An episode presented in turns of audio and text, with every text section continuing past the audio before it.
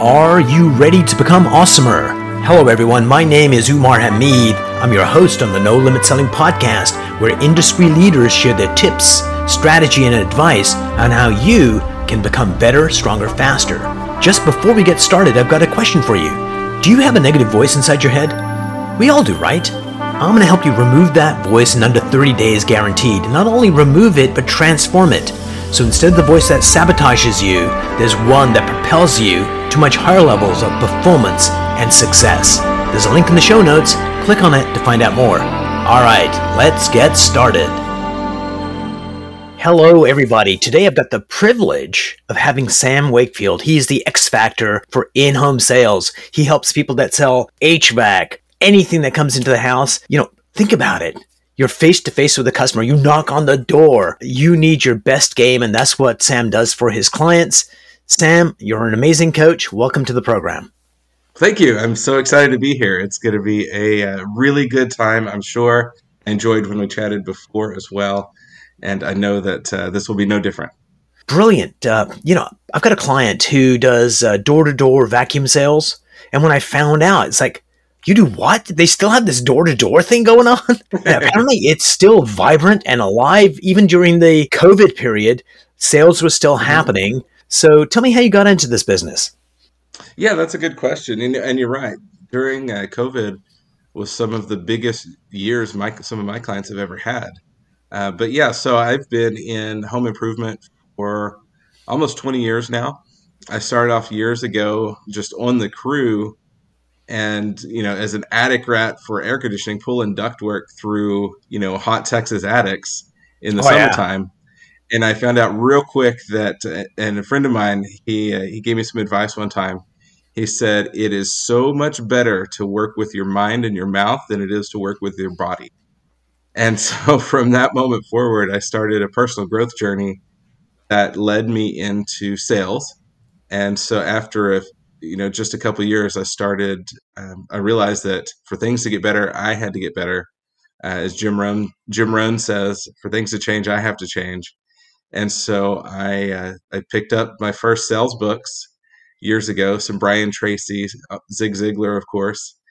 And that just launched me into a career of um, award-winning sales. Um, you know I won tons of different awards across the years have led teams into those same awards and uh, you know help companies grow and scale. And uh, a couple years ago i uh, yeah totally just decided that i wanted to help everybody else do the same thing. So that's why i started the coaching program. Brilliant. There must be something about the texas sun. I've got uh, a friend who was a roofer in the middle of summer and then finally said that's it. I'm not earning a lot. I'm baking to death I'm going to become a jeweler. So he goes to this jewelry store and he's got these hands with calluses all over the place. They said, We like you, but you can't go on the show floor because no one's going to want to buy anything from you. So for the next couple of months, he worked in the back and figured things out. And when his hands got, you know, halfway decent, he started selling and he's been in the industry for 20 some odd years, maybe 30 some odd years. And it was all about why toil in the sun when you could be doing something better. So, mm-hmm. so Sam, tell me about, uh, no the transition from being a really good salesperson, uh, somebody that's leading teams, to being a coach and actually reaching out to uh, other professionals that are really good at what they do, but maybe not so good at sales. So tell me about one of those client stories. Yeah, so that that's a good question. I had a uh, you know a, a, guy recently that came from a totally different industry. Excuse me. He uh, was in partially he was doing roofing. He was also a, doing car sales, and he f- wanted to do something better, wanted to do something different because of the struggle that was going on. So he found me for coaching, and the, one of the biggest obstacles he was having was asking for the sale. You know, that was always a big sticky point. He would go through, have a rock star presentation, but then he would just get stuck and just feel like it was almost like this guilt or or something would come on in the stomach knots the oh yeah. you know muscles tighten up get tight in the jaw and he would just drop the price and run. And so that was one of the moments that uh, we helped him work through. You know i helped him work through and you know he started with his new company and he's been on what they call the hot list every single month since he started. Um, so Brilliant. It was, it was, that was the missing piece for him Brilliant. And he's not alone. Uh, there's lots of research on salespeople actually coming down to that last little thing and they'll talk around it, but won't say, whip out your credit card, let's go, buddy. Right. Yeah. because we have beliefs in our society about salespeople, and most of those beliefs about salespeople are negative, and that's what we need to fight. We're not only fighting kind of our thoughts on what's going on, but society's thoughts of what's going on because we, we absorb those from our parents, our uncles, our aunts, our teachers, uh, and uh, enemy is not out there. Sometimes the enemy is within. Absolutely. Yeah, I heard. I'm listening to. I'm so into personal growth. Currently, I'm in uh, a book called Green Lights. It's the new Matthew McConaughey autobiography. Right. It's fantastic, full of wisdom. I highly recommend it. But the perfectly matches what we're talking about right now. A, a line that I got out of this book: "A roof is a man-made thing. Any limits that we have, income, personal growth, any relationships, anything, if we think that there's a limit, we made it up." there's no there's no reason that it can't be you know if somebody else can do it then you can do it so I think, uh, hey, th- thank you for sharing that. And I wrote down the name of the book. I'll get that. Uh, but what's kind of interesting is this: uh, is that the same person that puts a, a limit on his income at an unconscious level, at a conscious level, he's like, "This year I'm going to hit two hundred thousand or five hundred thousand. It's going to be a great year." So one part of their mind is going for it, but a more important part of their mind is saying, "But not for you." And sometimes that's right. the dilemma we have to face that the person can't even see their own limitations. And you, as a coach, have to go, do you realize you're saying one thing and doing something different? So, how do you cross that chasm? How do you cross that bridge for mm-hmm. your clients to A, realize what's going on, and B, how do you get them over that hurdle? Uh, so, two things. One is it has to do a lot with confidence. You know, there's two things that breed confidence. One is experience, just by going out and doing it, accomplishing. The other is prepara- preparation. Um, so one of those others are a combination. So that's a big part of it is setting. Uh, with with my clients, what we do is we'll set small, very achievable goals to start them on that process of, uh, of just success, to start the success, success pattern, and then once they once we start achieving those little goals, we'll start incrementally increasing them bigger and bigger, knowing that you know all you have to have is one in a row, and then you just have one in a row, and then the next one, and that you string those together, and then you've got success. And, and knowing success is a journey; it's not a destination. Brilliant, and I th- and I love that because I think what people tend to do is they take they look at the whole enchilada. I got to accomplish this, and the trick to success is saying, "All right, what's the smallest positive step I could take and just by doing that, you get momentum. By momentum, you get more confidence, and then you can take on the next step. And by the time you do the tenth smallest step, you're actually feeling pretty freaking good, and the rest of it mm-hmm. you can uh, take on pretty easily. Right, and then once that starts to happen, that's one of the main things. Is I use, of course, a lot of different uh, in um, or different trade terminology, but I call that resetting your internal internal thermostat. If your internal thermostat is set to, well, I'm just barely a fifty thousand dollar a year earner, but we start to see success past that, you realize, oh, maybe I am a hundred thousand dollar a year earner. I'm a two million dollar a year earner. It doesn't matter. It's just a zero on the end. The number's irrelevant, but you have to believe that that's who you are to live it and to to have a consistent uh, life to stay there. This is really interesting because you made the Texas comment, made me think of Mark. And then this comment is also making me think of Mark because uh, he runs some jewelry stores, actually, the biggest jewelry store in the country. Uh, he's a manager there. And he was saying, you know, we got new newbies coming in, and then somebody wants to buy uh, a thousand dollar item. And they're like, oh my God, a thousand dollar item. Then they get comfortable selling the thousand, then it's selling the five thousand, the ten thousand, then the fifty thousand, then the hundred thousand, and it's just getting to the different milestones and realizing that I did this and I didn't die. Because sometimes it feels like that. We're gonna die. Because yeah. this person say, "Are you kidding me? I'm not gonna pay that." That's it. Well, that's so we have to just divorce ourselves from the number and not spend other people's money for them. Absolutely, and not judge people's spending power with our own limiting money beliefs because salespeople tend to do that. It's like I don't want to offer the top thing because they can't afford it, and you have no freaking idea what people can afford and what they value. Sure, hundred percent. So So one of the things uh, in our last conversation before we went on air a few weeks back, you were saying, you know, there's three areas where salespeople get stuck, or people that you know have these uh, HVAC companies. So why don't you take us through the first one? Where's the first area a lot of people get stuck? Yeah, well, let's let's review that list super quick. So it was like uh, can, uh, kind of unpack uh, them as we go. So cold calling, asking for referrals, and I forget what the third one was. And and fo- and follow ups. Yep. Yep. Cold, so let's start with the first one. Cold calling one. first. that's yeah, absolutely. That's one that you know, and and, and not just HVAC. Obviously, that's where I came from. But now we, everybody you know, solar and especially yeah anybody who uh, it could be insurance. Anybody who has outbound uh, business model is you know fits this category, and that cold calling is, is, is and it's so interesting. We talked about this before. Say we run into people at networking events. You collect a whole bunch of business cards, and I've personally lived this until I overcame it. You you have an entire stack of business cards, only to go home and that stack gets set right next to the stack from the other networking group, right next to the stack from the other networking group, and all of these people said, "Call me, let's talk." But we get into a different situation. We get home and the phone feels like it's a, a million pounds. We can't just can't pick it up. And so it's like, what is the difference? Situationally different. The energy's different. But just we have to just remember if we can just it's an easy visualization technique to just visualize you're back in that room with those people mm-hmm. while they're handing you the card.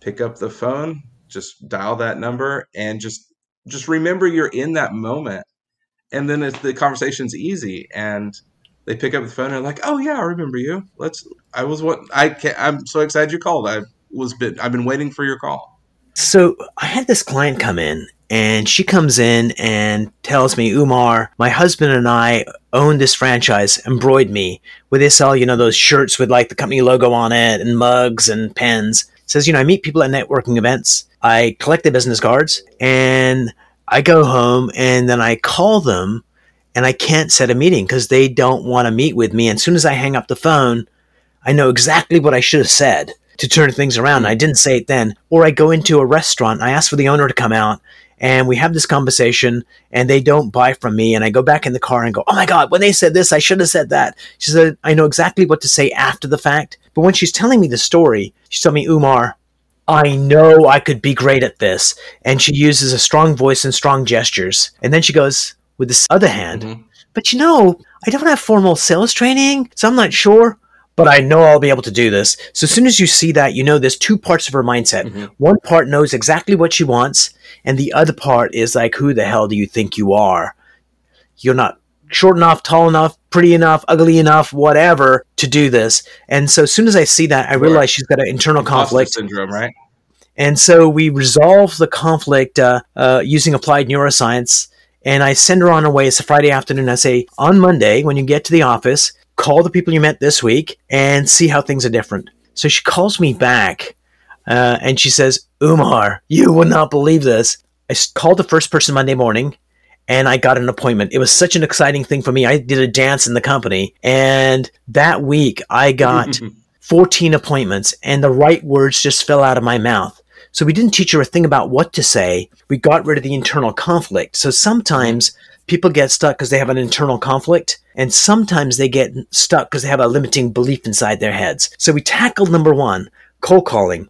Number two, referrals. Now here's the interesting thing is that you're not going to ask somebody for a referral where you did a shitty job. It's just never going to happen in the history of the world. Of so you're only going to ask people for, for referrals mm-hmm. that you did a phenomenal job and they love you. If that's the case, why is it so difficult? So tell me about one of your clients that struggled with asking for referrals and how you got them over that.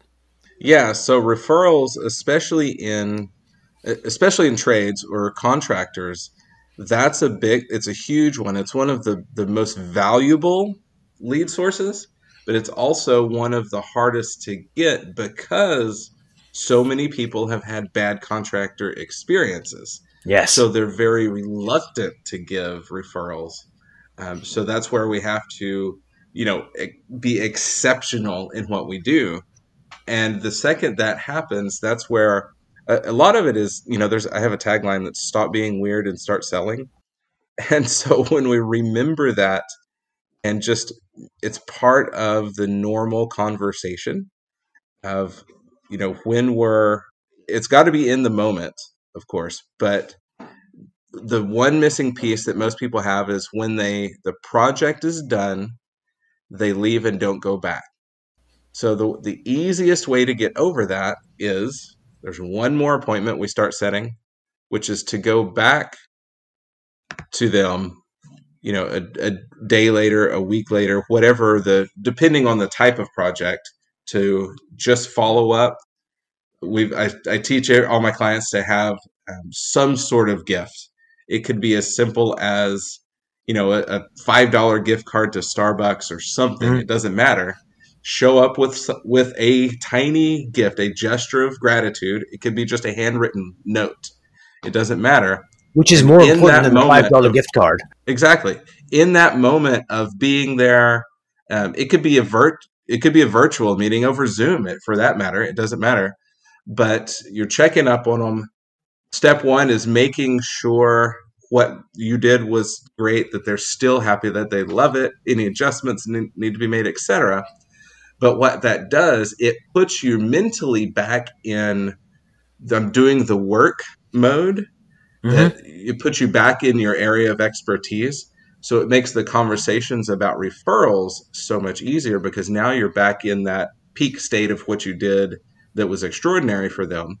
They're so happy at this moment and they've just got your gift. So now we're pulling on that interaction, that if I will you moment. And it just makes it easy because once they did you get my gift? Absolutely. Are you still loving your project? Awesome. Great. Who do you know not do you know anybody, but who do you know that would be open to chatting about doing this for them? Who who else do you know that I can help? Friends, family. Uh, my business is built by referrals. I'd, I'd love for uh, love for a name or two from you. So I'm going to add to that if I may. Absolutely. So I think people don't like surprises. So I think part of the process needs to be is even on when you're selling the thing up front, tell them this is what the process is going to be like. Mm-hmm. It's going to go da da da da da, and uh, the last meeting is going to be the most important meeting because I'm going to be doing a check in a week and a half after the system to make sure everything's okay. And at that check in, I'm going to ask for a kick ass, amazing testimonial that you'll only give if we do something phenomenal for you. And I, I may ask you for other recommendations to other people because I think both those things, those Google reviews are important. Mm-hmm. And so you're priming the customer and it also right. gives them confidence this dude better do a good job because he wants a referral and he wants a testimonial. And then when you go okay. in to ask for that testimonial, right. you give the gift. It's the way I kind of advise clients is, what did you most value out of working with me?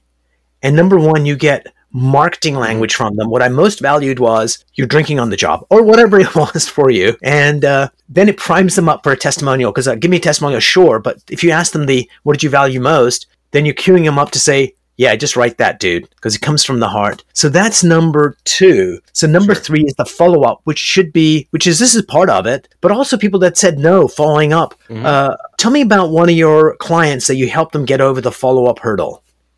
Oh my gosh! So the follow up hurdle is it's it's a big one. There's a a lot of people in any type of sales that there was the training happened started training about probably 25 years ago and carried through to about 10 five to 10 years ago, some of it's still going on, that in the setup, they set the whole process up with at the end. If I've done a good job, blah, blah, blah, this, if, and it makes sense, you can tell me yes or no, and no is a perfectly acceptable answer. So, in my mind, that's a lazy salesperson because what that's doing is you're giving the homeowner permission to say no to you and you close the door for any possible future interaction. Yeah. Um, so it, it's just it's in my mind the wrong way to do it because then you've cut off your pipeline. Uh, we all know in sales a pipeline is a highly valuable thing. It's basically your portfolio of clients. You may just maybe not have done business yet. And so part of it is just understanding the mindset when somebody says no or not right now, that that's that's what it is. It's not a I don't ever want to do business. It's a not right now. So just understanding that concept number 1 is highly important. And then with that concept, the follow up becomes easy. Most people try to follow up with, Do you have any questions I can answer? How about now? How about now? And then you sound like a broken record. Mm-hmm. Follow up's easy when you, every time you reach out, you one, book a meeting from a meeting. So nice. go ahead and schedule the next follow, even if it's six months down the road. Do you mind if I reach out to you as we have specials or I hear about news in our industry? Of course, no problem. All right, maybe three months from now, six months from now, whatever your timeline is. And then, so getting permission first to reach out. So they just gave you permission, setting the next appointment. And then when you reach out, always have an offer or a piece of information. Either you got to sell, you got a special running, or in some cases, it's like, hey, I wanted to let you know we found out we've got price increases coming in two months. I don't want you to miss out on the lower prices before those get here because it's not going back. So always have a new piece of information, get the permission and have it scheduled and that and just then just be diligent with your calendar and then the rest just works itself out. It makes it easy to make the call because I already told you they wanted you to call back. Brilliant. Sam, thanks so much for being on the program. And before we part company, two quick questions. Number sure. one, what's a book you would recommend people read? Is it the Matthew McConaughey biography or is it something else? Uh, so for just general life, I would say that one is my. It's every single chapter. It's like flipping my wig back. It's blowing my mind. I love nice. the wisdom in there. For more of a sales perspective book, probably the last one that really got me going was Never Split the Difference by Chris Voss. Oh, love it. Great book. That book I... is fantastic. A lot, just a lot of the concepts. I have a ton of podcasts that were just based out of po- concepts from that book. So you know what's yeah, kind of interesting about that book be... is I've forgotten the title of the book because I remembered the title as being the subtitle. Negotiate oh. as if your life depends on it. So when yeah. I was telling people, I was using that as the title, and it was like other people were like, "No, I read this other book." never split the difference. And it was actually the same book. They went for the main title I went for. Kind of shows you where your head's at. Number two question. Yeah. Do you have a mind hack you could share with our listeners? Some little trick that you use to become more efficient or more effective? Yeah, absolutely. Um, I decide I hate inefficiency.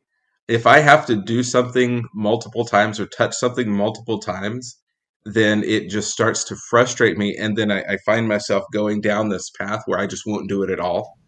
Right. So I've learned years ago, and what I teach everybody is when the, when anything comes up that you have to do a task, a, whatever it is, the more immediate that you can possibly get it done, instead of saying, okay, I'll schedule this an hour from now, but you've got five minutes now where you could do it, do it right now.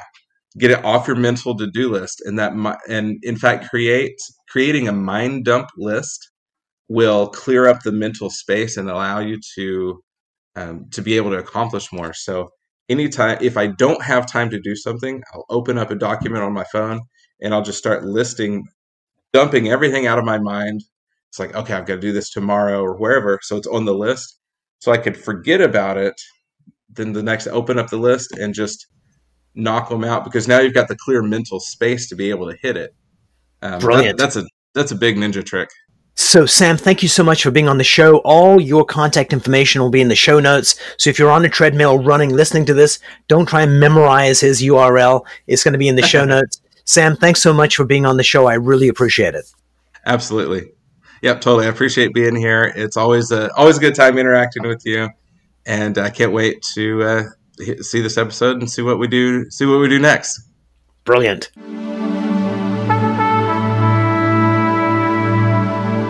If you enjoyed this episode, please go to iTunes and leave a five star rating. And if you're looking for more tools, go to my website at nolimitselling.com. I've got a free mind training course there that's going to teach you some insights from the world of neuro linguistic programming, and that is the fastest way to get better results.